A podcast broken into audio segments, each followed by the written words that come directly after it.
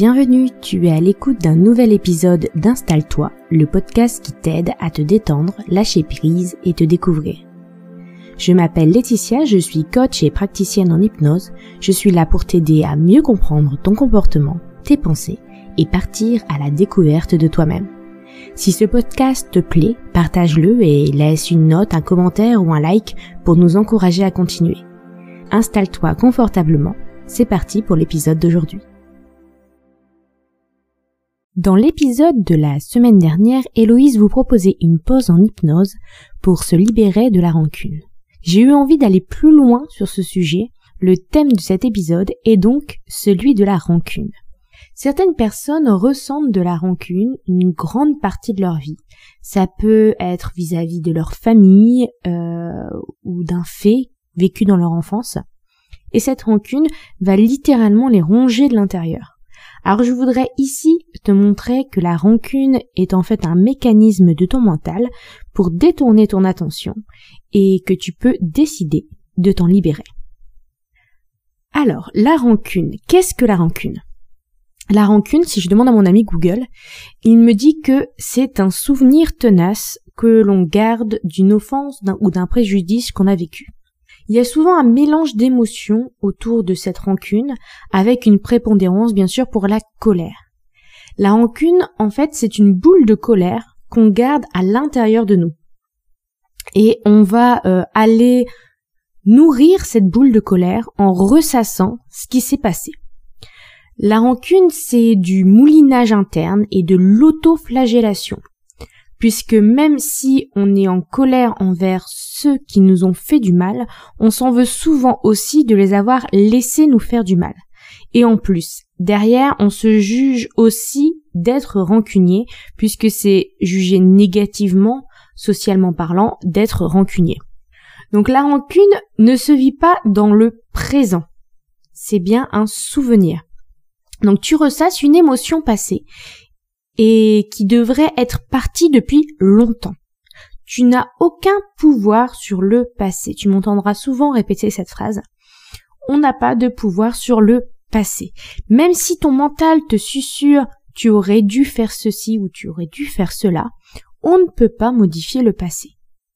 Ta seule autre option à la rancune, c'est d'accepter le passé. Mais attention, je ne te dis pas d'approuver ce qui est arrivé ou d'approuver euh, ce qu'on t'a fait ou les comportements des autres. Mais d'accepter que tu ne peux pas modifier cet événement.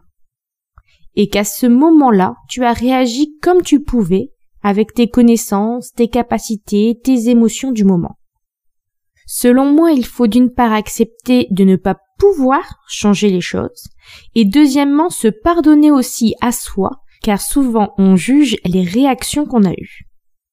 Alors à quoi sert la rancune? Parce que pour moi, toute chose a son utilité. Si tu reviens un peu sur ce que je viens de te dire, tu verras que la rancune est nourrie par ton mental. Ça fait partie d'un des outils qu'il utilise. Alors on peut dire ton mental, ton ego, peu importe comment tu l'appelles, euh, bref, la petite voix dans ta tête.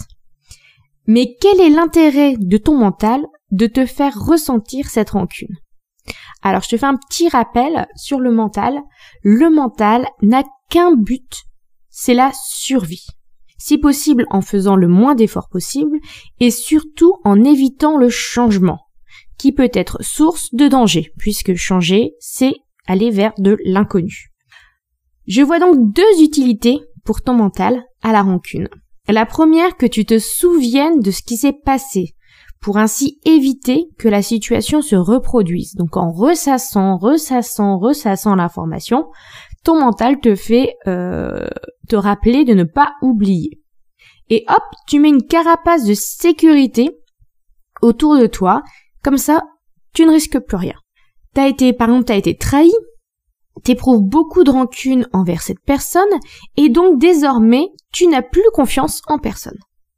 Te voilà bien protégé. Par contre, niveau bien-être, bonheur, tout ça, tout ça, c'est très limité sous une carapace.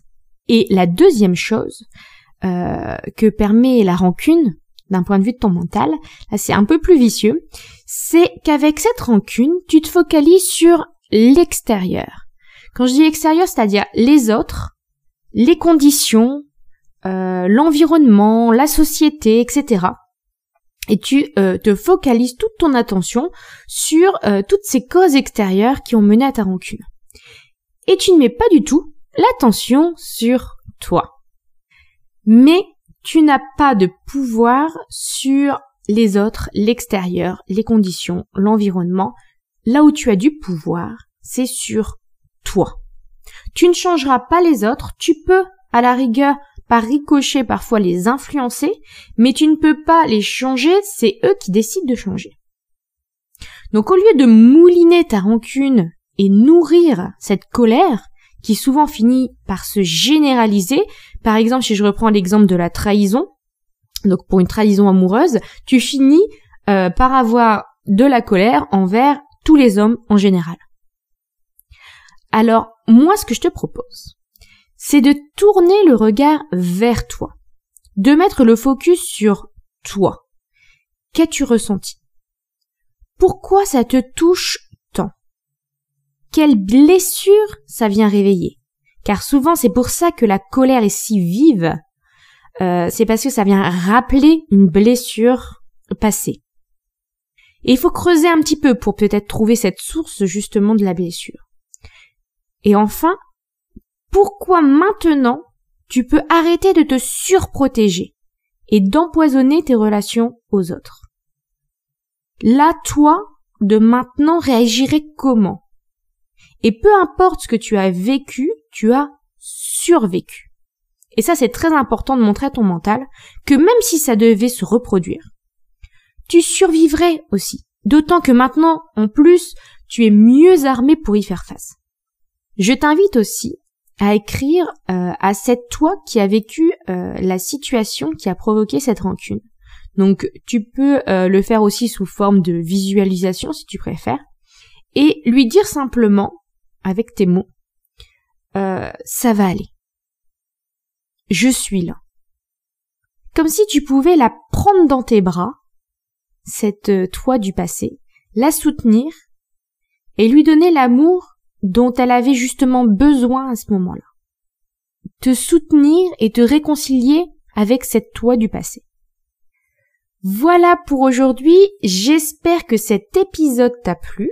Abonne-toi pour ne pas rater le prochain épisode et viens discuter avec nous sur les réseaux. Avec Héloïse, on serait ravis d'avoir ton retour sur cet épisode. À bientôt!